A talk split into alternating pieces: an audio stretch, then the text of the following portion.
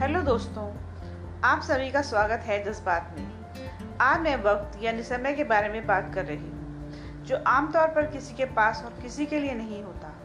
आपके पास अपने सपनों को हकीकत में बदलने का वक्त केवल आज का ही है। कौन जाने कल आपके पास वक्त हो न हो। वक्त यानी समय। वक्त अपनी गति से निरंतर चलता ही रहता है। वह किसी के लिए नहीं रुकता। हमारी ज़िंदगी में वक्त की बहुत अहमियत होती है।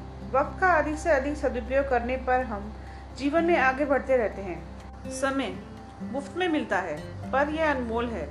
आप इसे अपना नहीं सकते, लेकिन इसका सही उपयोग तो कर सकते हैं। समय की कीमत पैसों से अधिक होती है। आपको पैसा तो मिल सकता है, लेकिन वक्त नहीं। वक्त रेत के कड़ों की तरह फिसलता चला जाता है और फिर कभी वापस नहीं मिलता। वक्त के भी अजीब किस्से हैं। किसी का कटता नहीं और किसी के पास होता नहीं।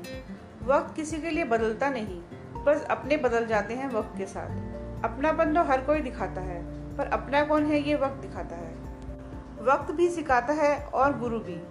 अंतर सिर्फ़ इतना है कि गुरु सिखाकर इम्तिहान लेता है और वक्त इम्तिहान लेकर सिखाता है। वक्त के साथ जख्म तो नहीं बढ़ते लेकिन उन्हें सहने की शक्ति बढ़ जाती है। ज़िंदगी मोहताज नहीं मंजिलों की, वक्त हर मंजिल दिखा देता है। मरता नहीं है कोई किसी से जुदा होकर, वक्त सबको जीना सिखा देता है। ये वक्त आपका है दोस्तों। चाहो तो इसे सोना बना लो या सोने में गुजार दो। बदल जाओ वक्त के साथ या फिर वक्त को बदलना सीखो। मजबूरियों को मत कोसो, बल्कि मजबूरियों को अपनी ताकत बना लो। आशा करती हूँ आपको मेरे विचार पसंद आए होंगे।